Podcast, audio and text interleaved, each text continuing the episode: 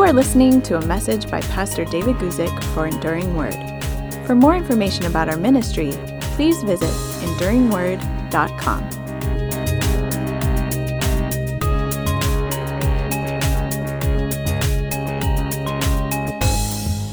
Well, hello, everybody. My name is David Guzik, and I'm very pleased that you could join me here on what is for me a Thursday afternoon here on the west coast of the United States.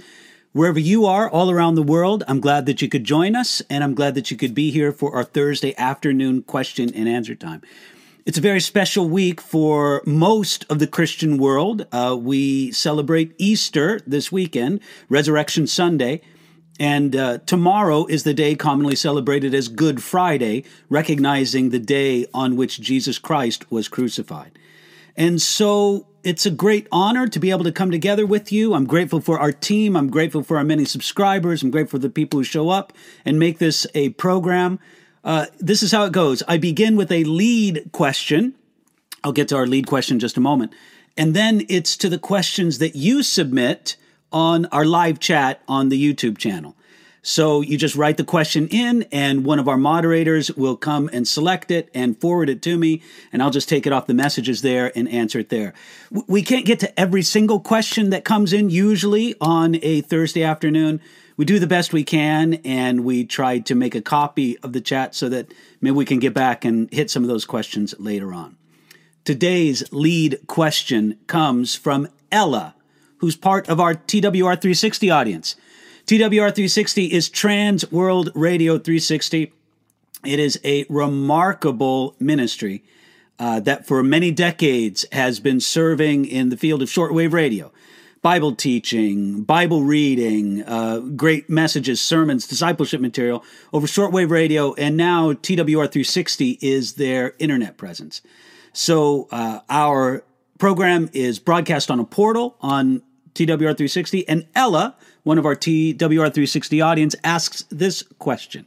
Actually, it's a second part of a two part question, but we only had time today to get to her second part. Ella's question is this My conviction is that the scripture, by his stripes we are healed, that's Isaiah 53, verse 5, by the way. My conviction is that the scripture, by his stripes we are healed, refers to our spiritual sickness of sin, not physical sickness. To my mind, there are other scriptures which clearly teach that God can and does heal. But even from the early years of coming to faith in Lord Yeshua the Messiah, I was struck with the firm conviction that the scripture refers to spiritual healing.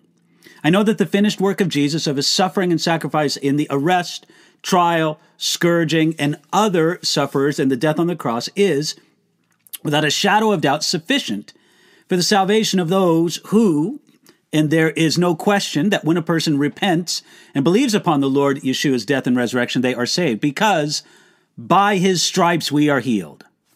There is not the same certainty that the same person with a serious illness coming to the Lord will be necessarily healed.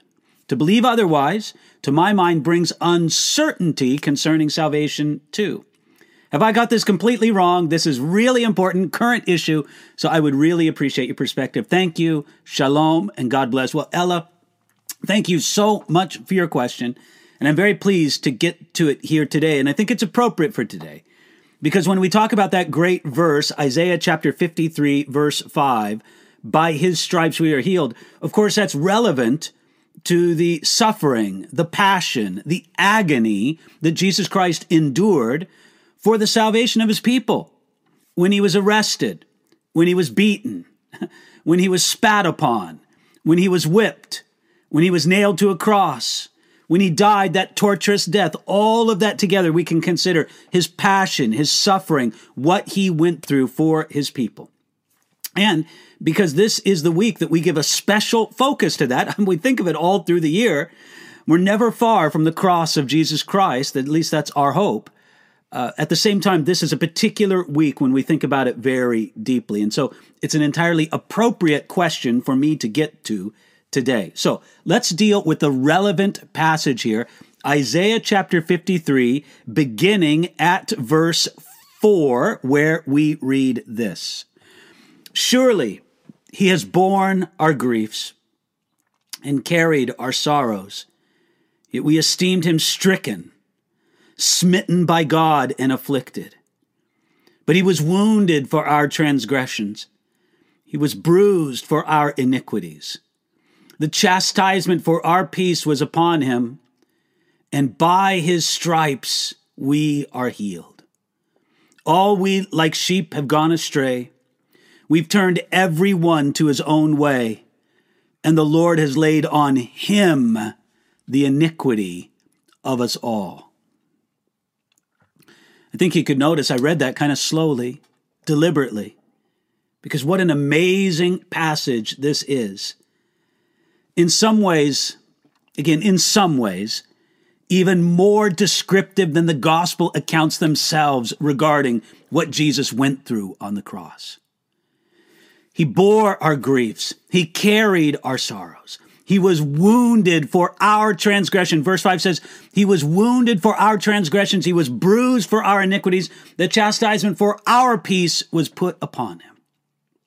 Yes, Jesus Christ, God's Messiah, stricken, smitten by God, and afflicted. And he explains why.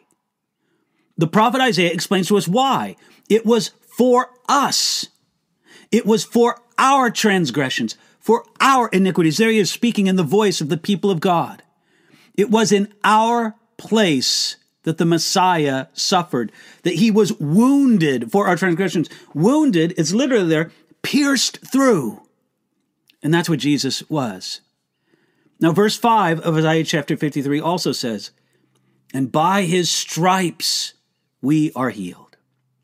Here, the prophet Isaiah looked down through the centuries to know that the Messiah would be beaten with many stripes. Now, what is it to be beaten with a stripe? Well, it's to be beaten with a whip that leaves bruises and bleeding and laceration on your back that look like ribbons, that look like stripes. You know, that was part of Jesus' suffering. A few years back, I laid a hold of somebody's attempt to make, I believe the Romans called it a flagellum, uh, the kind of whip that Jesus would have been beaten with. And again, this is just someone's attempt. But basically, you have a wooden handle, you have uh, leather straps, and you have metal. They would have used lead uh, balls at the end. I've also heard that they would embed maybe pieces of glass or bone or stone in the midst of this, not only the metal balls that you see here. But, friends, you can imagine what it would be like, what kind of whip action you could get casting this about. Man, it's just a heavy, heavy kind of thing to think of our Savior, who had done nothing wrong, who was innocent of every crime, being beaten with such an instrument and having the many stripes upon his back. Now, the prophet Isaiah, inspired by the Holy Spirit, of course, announced that provision for healing is found in the suffering of the Messiah, Jesus Christ. By his stripes we are healed. Now, Ella asked the question is this physical healing or is this spiritual healing? And Ella, let me just tell you, I find it fascinating as we take a look at the New Testament that there are quotations in the New Testament of this passion, or uh, passage, or at least allusions to this passage, that speak of it in both senses. In 1 Peter chapter 2, verses 24 and 25, let me just focus on verse 24. It says this Who himself bore our sins in his own body on the tree, that we, having died to sins, might live for righteousness by whose stripes you were healed. Now look, it's very clear in the context. This isn't like some big mystery. There in 1 Peter chapter 2 verse 24, he's speaking of the healing brought by the stripes of the Messiah to be spiritual in nation. It's of our sins. By the suffering of Jesus who died in our place, we are healed from the, the so-called disease of sin. That's the sense in 1 Peter chapter 2 verse 24. And if that were the only place in the New Testament where this passage was quoted, or at least alluded to, maybe we would just end it there. And Ella, it kind of seems like that's kind of the direction you've wanted to go. This is speaking of something spiritual and not physical. But I want you to pay attention now to Matthew chapter 8, verses 16 and 17. Take a look at that with me here. When evening had come, they brought him many who were demon possessed. And he cast out the spirits with a word, and healed all who were sick, that it might be fulfilled which was spoken by Isaiah the prophet, saying, He himself took our infirmities and bore our sicknesses. Now, there, Matthew, by the inspiration of the Holy Spirit, is clearly quoting or referring to the same passage from Isaiah chapter 53 and says it's relevant to physical healing. Because again, in Matthew chapter 8, verses 16 and 17, he's talking about physical healing. Now, I, am kind of comfortable with saying this that primarily Isaiah 53, verse 5, has spiritual healing in mind, healing from sin, but it also definitely includes physical healing. Because in some way or another, all sickness, all disease can be traced back to sin. Now, please give me a moment here. I'm not talking about the sin necessarily of an individual, although we all know of cases like that. We all know of a person's sinful conduct that has led directly to some kind of disease or injury or infirmity on their own. We know of such cases, but, but that's not necessary at all. It was the sin of humanity that introduced death, that introduced corruption, that introduced life taking and life degrading disease into the world. Well, listen, a person may be sick, and I can say that it's due to sin, but it's not their sin, nor is it the sin of their parents. You could say it's the sin of Adam, spread throughout the whole human race. And Jesus Christ came to give himself glory and to glorify himself by overcoming such effects. Now, in this, Matthew is showing Jesus as the true Messiah. He's delivering his people from the bondage of sin and from the effects of a fallen world. I have no problem saying this that the provision for our healing, both spiritual and physical, was made by the sufferings, the stripes of Jesus Christ. Now, the physical dimension of our healing is partially realized now, but finally it will be realized only in the resurrection. You see, there are some people who have taken this to mean, and Ella, I, I, can sense in your question, this is what you're concerned about, and it's a legitimate concern. Some have taken this to mean that every believer has the right, has the promise of God to perfect health right now. And if there is any lack of health, it's simply because this promise has not been claimed in faith. Now, in this thinking, great stress is laid upon the past tense of this phrase, at least as it's quoted here in uh, the passage by his stripes we are or we were healed. And the idea is since it is in the past tense, perfect health is God's promise and provision for every Christian at this very moment, just as much as the believer has the promise to perfect forgiveness and salvation at this moment. But um, I don't think that's seeing it accurately. Let me explain. First of all, the people who say they believe this, that absolute perfect healing is the divine right of every believer right now. Sometimes people call that the prosperity gospel. It goes under different names. But I would say this I, I don't think that most of them really believe it. You know, one prominent teacher of this prosperity gospel is a man named Kenneth Copeland. And it's recently come out that Kenneth Copeland has a pacemaker. I'll say it again. Friends, this isn't rumor, this isn't innuendo. He talks about it. Kenneth Copeland has a pacemaker. he says that God told him to receive it by faith instead of a miraculous healing for his heart problem. Look, I want to go on record. I don't think there's anything wrong with Kenneth Copeland receiving a pacemaker, other than that it contradicts what he has so strongly taught for many years that it was and is always God's will to immediately heal every believer. And if they aren't healed, it's probably because they don't have enough faith. And all this is based on this spin on Isaiah 53 5 by his stripes we are healed.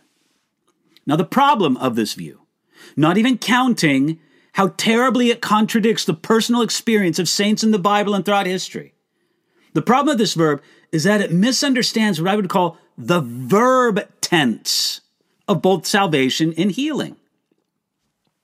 We can say without reservation that perfect total, complete healing is God's promise to every believer paid for by his stripes and the totality of Jesus' work for his people. I'm going to say this one more time. I can say that perfect, total, complete healing is God's promise to every believer in Jesus Christ, paid for by his stripes and the totality of his work for us. But we must also say that it is not promised to every believer right now. Just as much as the totality of our salvation is not promised to the believer right now. Friends, I want you to think about this point because I think it's very important. The Bible says that we have been saved. That's Ephesians 2 8. Look, there's many passages for these ones, but I'm just giving you one verse each. We have been saved. Ephesians chapter 2, verse 8. The Bible says that we are being saved. That's 1 Corinthians chapter 1, verse 18. And the Bible says in 1 Corinthians chapter 3, verse 15, that we will be saved. And friends, I don't mind for somebody to say, well, which is it? Have I been saved? Am I being saved? Will I be saved? And the answer to that question is yes. Now, even so, there is a sense in which spiritually and physically believers have been healed, are being healed, and one day will be healed. And God's ultimate healing is called resurrection. And what a glorious pro- promise that is to every believer. Listen, um, I, I, rejoice in God's healing work, and I think I've seen God do miraculous healings on more than one occasion, both uh, in people very close to me and in some extent in my own life as well. But look, let's be honest. Every healing that might happen to this body right now, even if it's a stone cold miracle, it's really just a patching up of a tent that's destined to fold up and will need resurrection one day you could say that every patch up healing in this present age, it simply anticipates the ultimate healing that will come. I could put it to you this way, and these are the words here at the bottom. Spiritually and physically, believers have been healed, are being healed, and will be healed. All are true, and all of it is by his stripes. All right, so let me just kind of get back to this. Wrap up here. Isaiah 53 5 speaks of both spiritual and physical healing. Number two, the salvation of God's people is real and they definitely possess it. Yet, it's not complete until the day of resurrection. And whatever healing the believer receives in this life, praise the Lord when the Lord does that. Or when they receive that healing in the resurrection. Either way, it's based on the fact that by his stripes we are healed. Isaiah chapter 53, verse 5. I think it's a good thing for Christians to pray boldly and to trust God's goodness and mercy in granting gifts of healing now even before the ultimate healing of resurrection. I think if a believer is sick and suffering, it's entirely fair for them to cry out to God, say, Lord, heal me. Now, if God chooses to, instead of delivering them from that trial, to give them strength in the midst of the trial, they certainly can do that. God is sovereign, He knows what's best. But we can pray boldly and say, Lord, whether you heal me now or you heal me ultimately, thank you that by your stripes, by your suffering uh, before and at the cross, that is the grounds of my healing, both spiritually and physically. I hope that's helpful for you, folks. Thank you, Ella, for that question. And uh, with that, I'm going to get on now to the uh, questions that have come in from our uh, live chat. We're going to begin with another question from our TWR audience.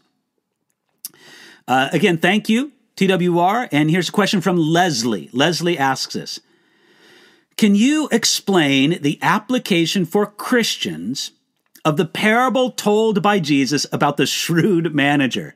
It's a parable that's always got me wondering what Jesus was teaching and how to put it into practice. I really appreciate your ministry, by the way. Well, Leslie, thank you. And I'm happy to answer that. Now, Leslie, look, um, I, I, don't know. I, I, I can explain how my mind works really well.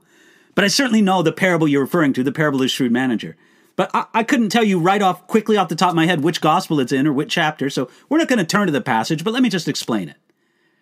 Jesus told a parable about a man who uh, worked for a master, and his master found out that the man was corrupt and stealing from him. So the master was going to fire him. So when the man found out that his master was going to fire him, what he did was he went around to everybody to whom his master owed money, and he settled their accounts uh, for pennies on the dollar. Oh, you owe my master 500 pieces of silver Look, let's settle the bill for 50 pieces of silver, but remember the favor I did for you later. And he did this with several people to whom his master owed money. Jesus complimented the shrewd manager who was not only a thief, an embezzler, but he was managing his master's resources, very going out and settling the master's accounts for pennies on the dollar. Uh, Leslie, I don't blame you for looking at this going, Jesus, what are you talking about here? How are you putting this man forward as an example? And Leslie, I've got an answer for you. Here is the wisdom of the shrewd manager that Jesus wants us to learn by. The shrewd manager used his present position to prepare for an unknown or a potentially unpleasant future. That's it. Remember that parables really aren't out there to teach us a great detail in every aspect of theology rather parables are there just to sort of give us uh, one maybe a couple very straightforward principles so we're not trying to draw application out of every single detail in this parable but this is what we are getting from it that it is wise to use your present position to prepare for a future that may seem in some ways to be uncertain and maybe insecure jesus applied that parable to eternity Leslie, the wisest thing that people on the earth can do right now is use this present life to prepare for eternity. Think about how wise, how important that is. We're all going to live forever. We are all in some way immortal. We will live forever. Now, what kind of life are we going to live forever? That determines with what we do right here, right now. It is a foolish person who knows that they have something of an uncertain future in front of them, yet they do nothing to prepare for that future. So uh, I think this is a very important and a very helpful parable. Thank you for asking about that question, Leslie. All right, let's go to the next one from Sue. Sue asks, Would you explain what is meant by the term praying in the Spirit? And uh, Ephesians chapter 6, verse 18, we have the verse, and pray in the Spirit on all occasions with all kinds of prayers and requests. With this in mind, be alert and always keep on praying for all the Lord's people. Jude chapter 1, verse 20, but you, dear friends, by building yourselves up in your most holy faith and praying in the Holy Spirit. Okay, so there are some people, when they see that phrase, praying in the Holy Spirit, what they immediately think of is praying in tongues, in the gift of tongues, using the gift of tongues, which the Bible tells us very plainly. You know, I, I, I, I just kind of can't I kind of can't comprehend all the misunderstanding there is among God's people about the gift of tongues. I am sometimes shocked by the number of people in God's family, pe- people who are well read and good teachers, and they know a lot. Yet they somehow think and act as though the purpose of the gift of tongues is to evangelize or disciple people in other languages. Where the Bible tells us so plainly, so straightforwardly in 1 Corinthians chapter 14, it tells us that he who speaks in an unknown tongue speaks not unto men, but unto God. Period. God gives the gift of tongues not to be a horizontal form of communication, but a vertical form of communication. Now, look, there's a lot to that that we could go in to the questions people have about that. But understanding that, Sue, so some people think, oh, well, then whenever it says praying in the Spirit, that means somebody praying using the gift of tongues. And I would just say simply this that, well, it could be, but the idea of praying in the Spirit goes far beyond the gift of tongues. The idea of praying in the Spirit is directly relevant to having prayer led by, inspired by, informed by, in the flow of the Holy Spirit of God. And really, that's just what it is. It's spirit guided prayer, spirit inspired prayer. And, and, and, that's maybe when we have our times of prayer, that's the first thing we pray for. Lord, would you guide me in this prayer by your Holy Spirit? I, I want to pray what is according to your wisdom, what is according to your will, what is according to your glory. And I think it's a valid prayer for us to pray. Praying in the Holy Spirit is praying according to the heart of God, according to the leading of the Holy Spirit. Look, we understand this, don't we? That prayer fundamentally is not to get my will done, but it's to the best of our imperfect ability, it's to discern what the will of God is and to ask God to enact that, to carry that out in this world. So, Sue, that's the best way to say it. Prayer in the Spirit certainly can include praying in tongues but more so, it has the idea of simply of spirit inspired and guided prayer. Hope that's helpful for you there. Let me go on to the next question.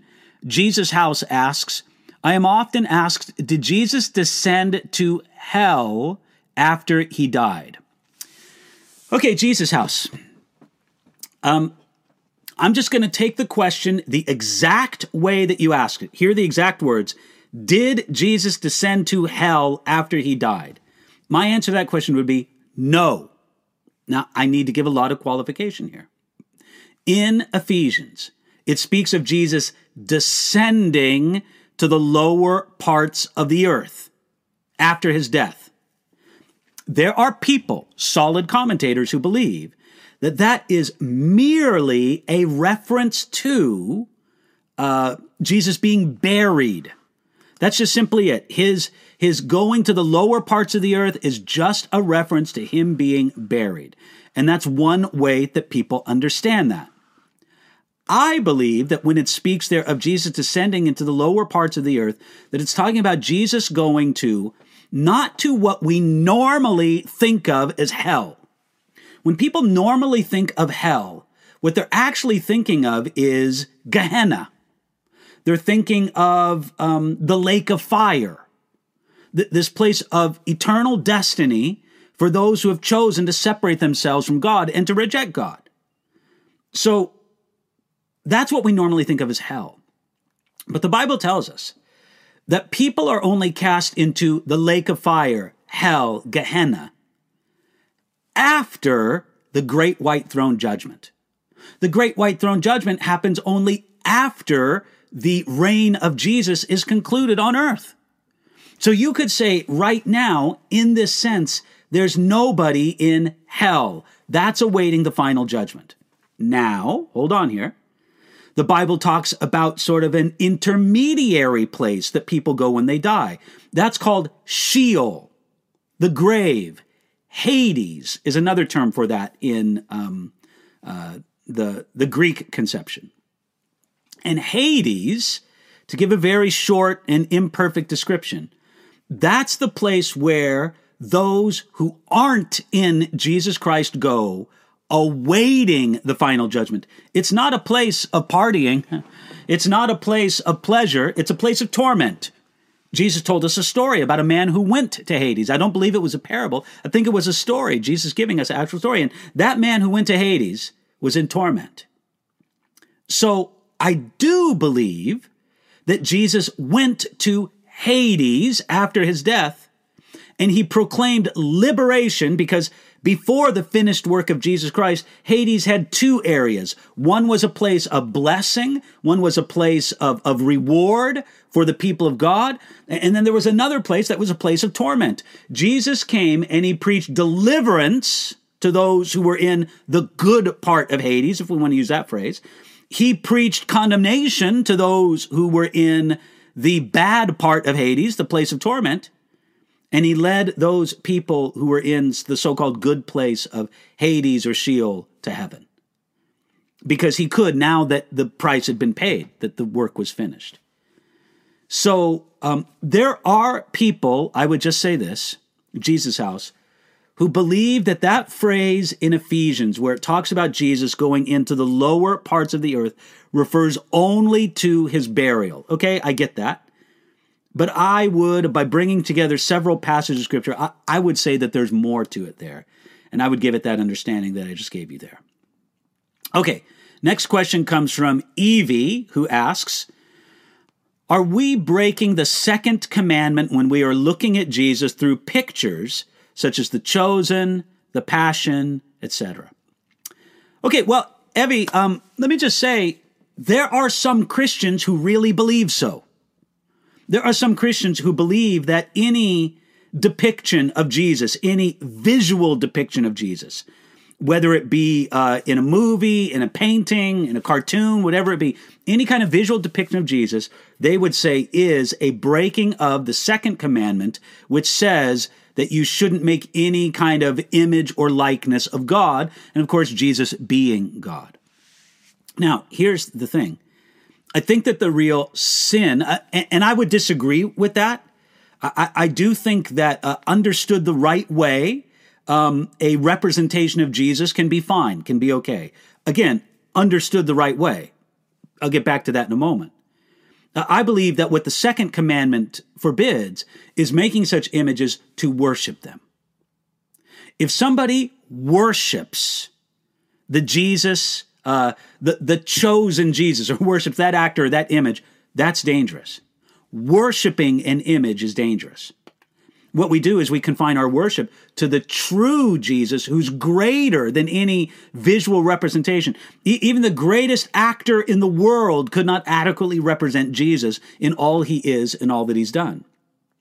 So I believe that what's being condemned there in the second commandment is the making of images to worship.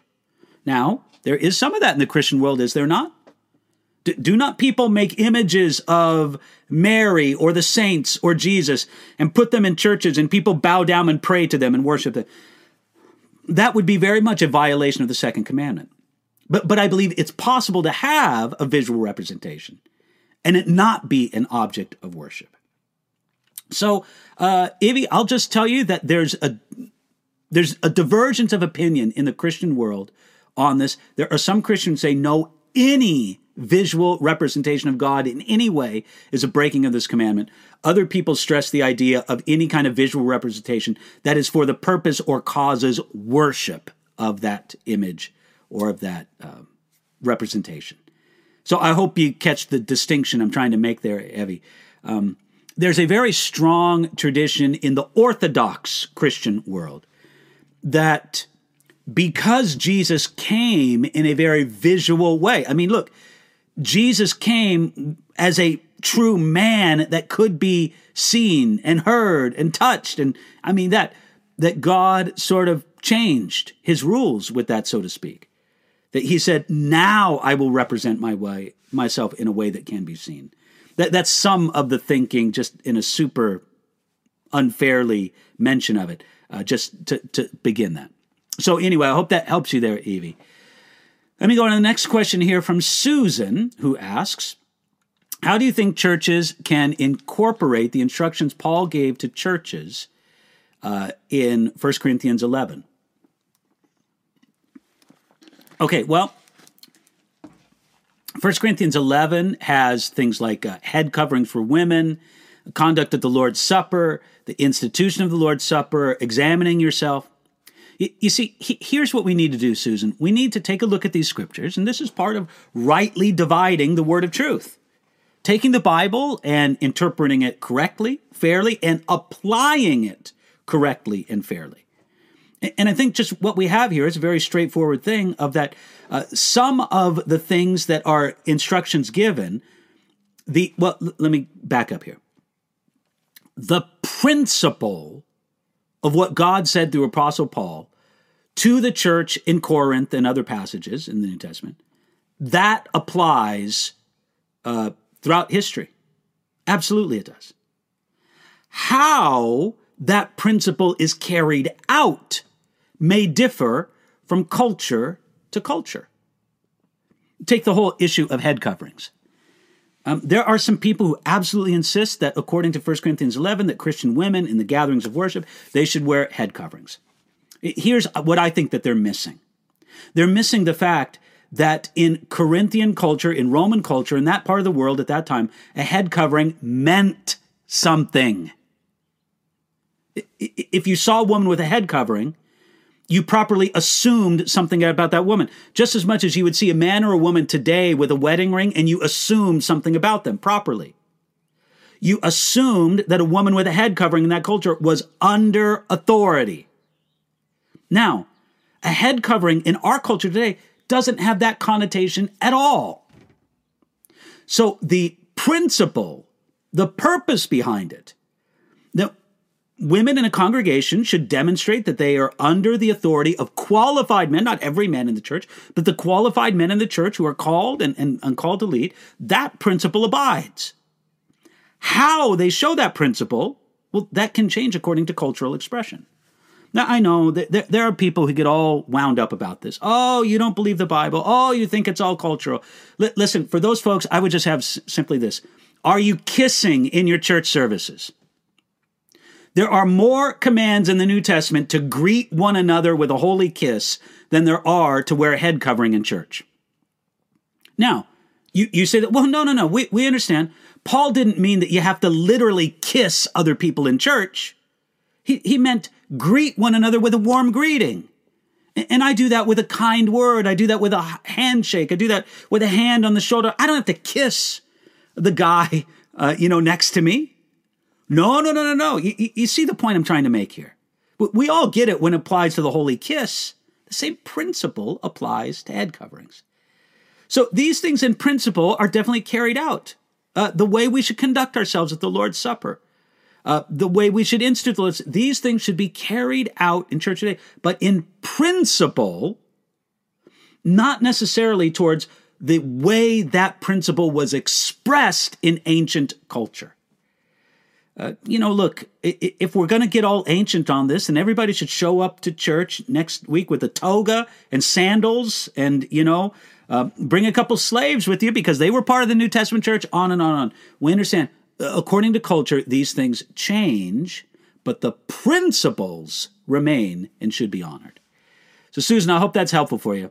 Let me go on to the next question. Uh, Tunal Banan Shugotre asks, Hello from Sweden. Who will hear God say, uh, Depart from me on Judgment Day? Well, Tunul Banan Shugotre. You know, I, I, I can't say in every regard. I, I can give some general principles. Certainly, everyone who has rejected Jesus Christ as Lord and Savior will be there. Maybe that's the safest way to say. But you know, um, we all have this tendency to want to make salvation a matter of what group you belong to, or to make damnation a matter of what group you belong to. And friends, I'm, I'm just here to tell you that God deals with each soul individually. And those that have rejected Jesus Christ, rejected the good news, those who have looked to self or to some ceremony, or I could go on and on, they've looked to anywhere but Jesus. Those people will hear on that day, Depart from me. So it's a heavy thing. The day of judgment is real. And without getting into specifics, oh, this group, this person, this, I'll just say, all those who have consciously rejected Jesus Christ, they will certainly be told to depart from Jesus on Judgment Day. I'm not saying that that is limited to that, but maybe it would take much longer than we can do to go beyond that. Thank you for your question on that. Next question comes from Ibn Haezer, who asks, What is the connection between conscience and the Holy Spirit? How are we to differentiate the voice of the Spirit with the voice of our own conscience? Are we transforming or correct, connecting our conscience with the Holy Spirit now as believers? Ibn Haezer, those are great questions. And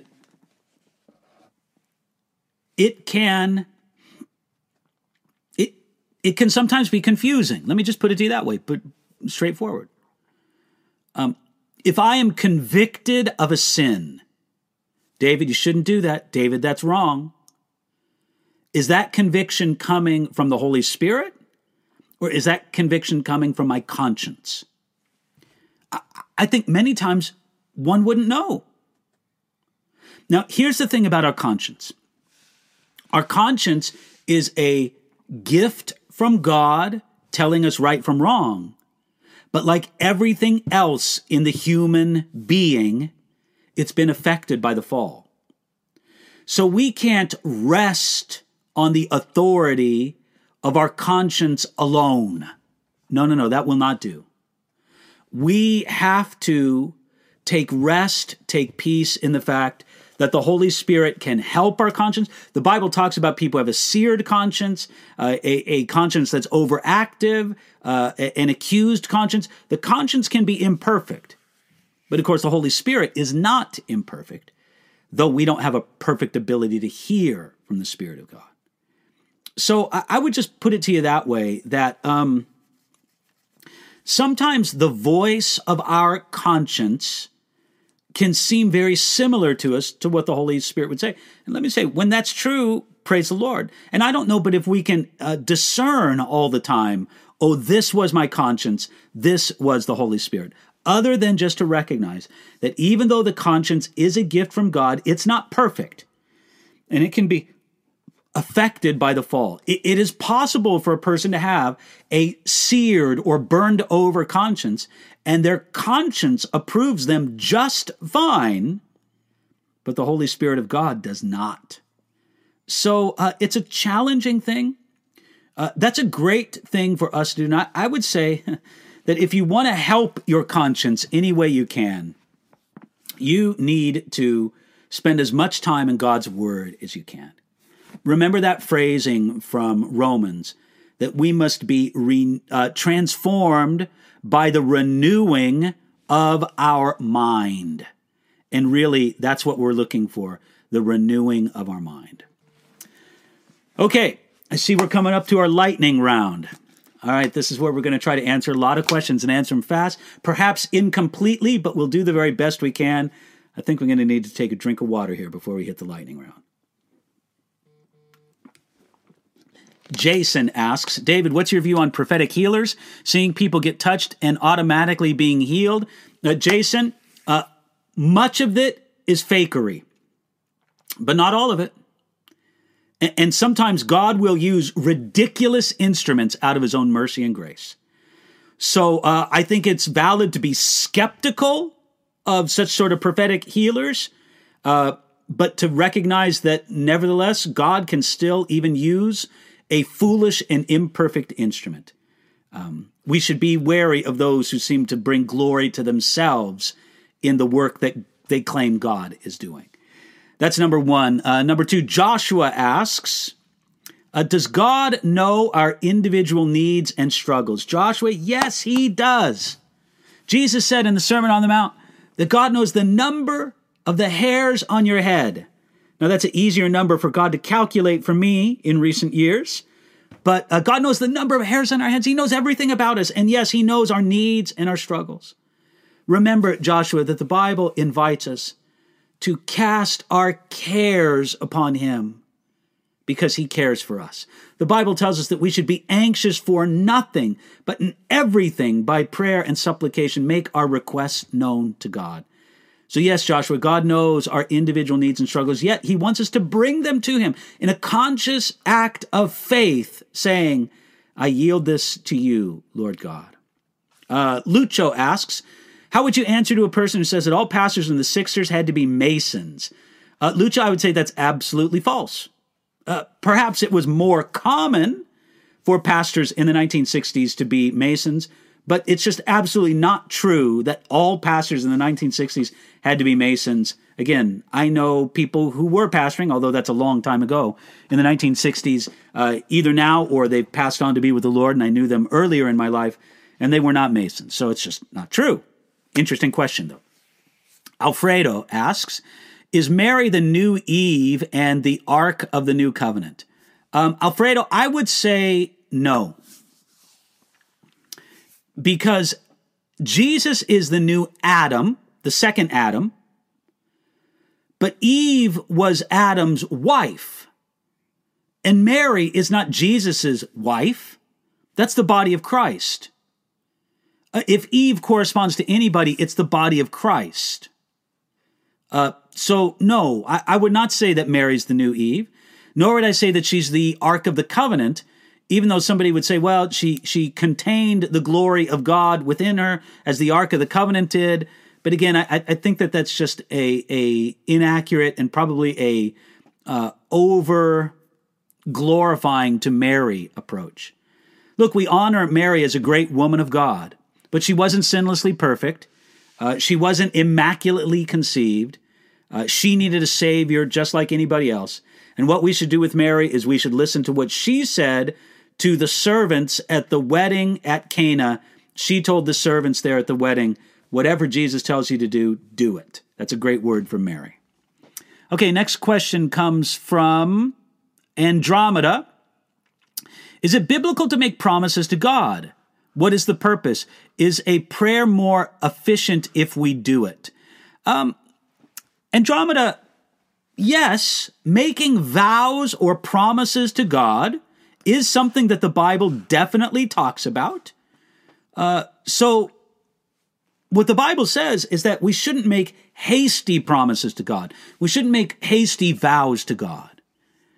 And uh, I think it's helpful for every Christian. Let me go back to a book here on my bookshelf. Uh, there's a wonderful book that we've been able to republish called Full Surrender by the late Dr. J. Edwin Orr. Uh, this book, Full Surrender by the late Dr. J. Edwin Orr, was a marvelous book, um, really about discipleship, about God's work in us. And his first chapter in this book is all about broken vows. And basically, he talks about the fact that Christians today often don't regard it as a sin, as something to deal with when they make a vow to God, but they break it. He says, that's a sin you got to repent of. And God is gracious. God will forgive. But but you, you consciously made that sin. You failed to fulfill it. You you need to repent. And, and that's just what I would say to anybody who has broken a vow to God. Um, what what we need to avoid Andromeda when it comes to the idea of making a vow to God is we need to avoid the idea that it somehow twists God's arm, that it kind of makes him do something that he's reluctant to do. But a vow can be a valid demonstration of our own seriousness to God's work, to our own seriousness with what we want God to do. So there is a place for uh, vows, um, but we do need to be careful with them before the Lord, not as a way to try to force God to do what we want Him to do. Hope that's helpful for you there, Andromeda. Next question in our lightning round comes from Horatio, who asked, What does Jesus mean uh, generated in eternity but not created? Okay, Horatio, uh, you're talking about this creedal formation, talking about the deity of Jesus that says that he was begotten or generated in eternity, but he wasn't created. Um, the relationship between God the Father and God the Son is not a relationship between creator and created, but it's a relationship between begetter and begotten. And here's the thing about uh, the relationship of begetting I-, I could create a statue that looks very much like myself. Well, if I had the artistic ability, I could do it. And what a waste of time that would be. Who wants a statue that would look just like me? But at least theoretically, it's possible for somebody to make a statue that looks exactly like themselves, but it wouldn't be human. It would be whatever material they made it out of. Now, a son or daughter of mine is my offspring. I've begotten them, and they are 100% human. In the same way, God the Son, his relationship to God the Father is described as begotten, indicating for us that he is 100% divine being as God the Father is. Now, there's other places in the scripture which speak to the eternal nature of the Son. I believe it's in Micah that describes his, his going forths are of old, even unto everlasting. So uh, that's something that needs to be kept in mind because we're not trying to say that Jesus begotten, that he necessarily had a beginning point. He's eternal.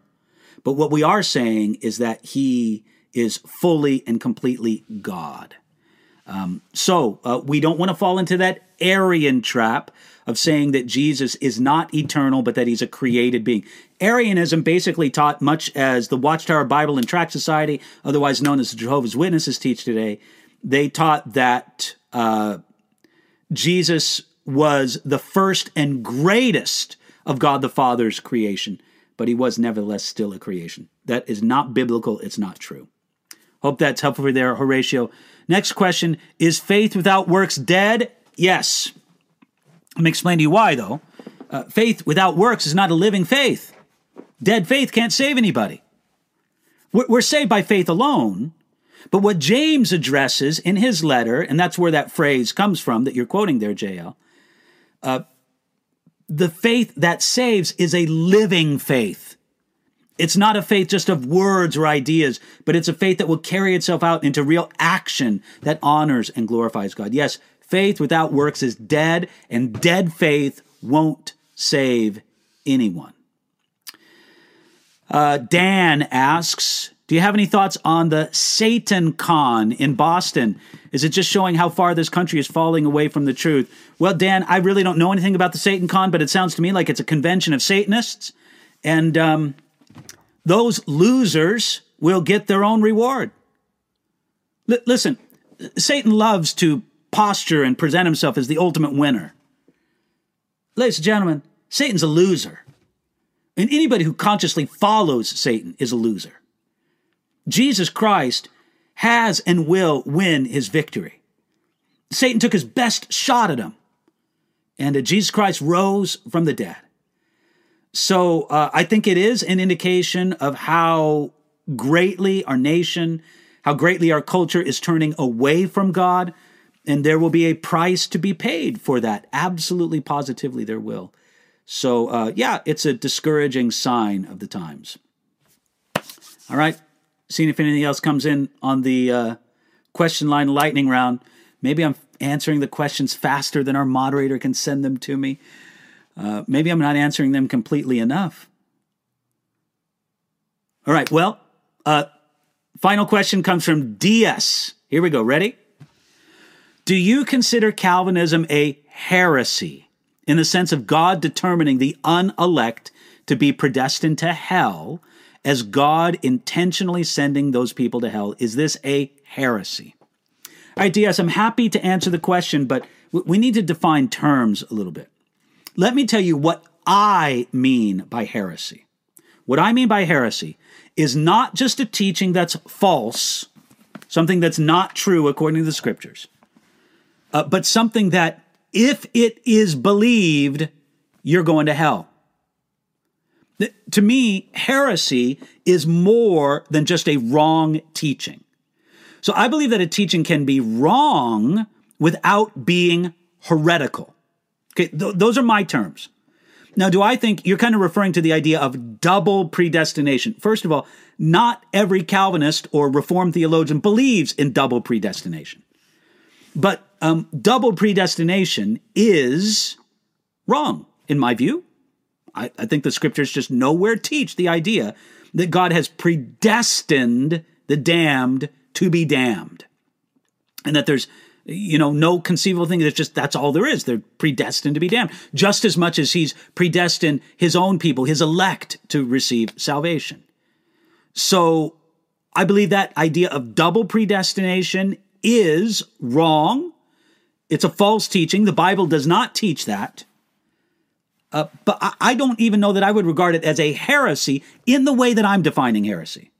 Now, DS, maybe you define heresy as just a false teaching or maybe a bad false teaching. Well, I mean, then, you know, you and I could have a talk about that. But as wrong as the teaching of double predestination is, I don't think it's the kind of thing that if a person believes that, they're automatically going to hell. So that's the way I would answer that for you, DS. Folks, that's going to wrap it up here for today's program. I want to thank everybody. I want to thank our moderator. I want to thank everybody who've in, the whole Enduring Word team. I want to thank our subscribers. And of course, you guys can always click the subscribe and like button. What I really pray for you is that you have a blessed Good Friday and a blessed resurrection weekend, Easter Sunday, whatever you want to call it, the day we remember that Jesus Christ rose from the dead. I gave my life to Jesus Christ when I was 13 years old on an Easter Sunday. I'll never forget it. A man named Greg Laurie was preaching. It happened at a service of Calvary Chapel of Riverside, which was the name of that church before they changed the name to Harvest. I'm so grateful for not only uh, bringing the gift of salvation to me through that ministry, but also for how it's made a pattern on me in ministry since. So Easter's a special day for me. I hope it's a special day for you. Jesus Christ is risen. He is risen indeed. Let's live in the glory and the goodness of his resurrection power. Next week, I'm going to be doing it on Thursday, but we are going to be on the road. And I want you to know, I do believe, well, I don't know. I, am considering moving the Q&A to Wednesday. Uh, so maybe we'll do that in the future. Stay posted for that. I'll let you know if we do make that change. God bless you. Thank you so much for joining us, and uh, pray that you can join us next time. Thank you so much. God bless you. You've been listening to a message by Pastor David Guzik for Enduring Word. For more information about our ministry and how to grow in your relationship with Jesus, please visit enduringword.com.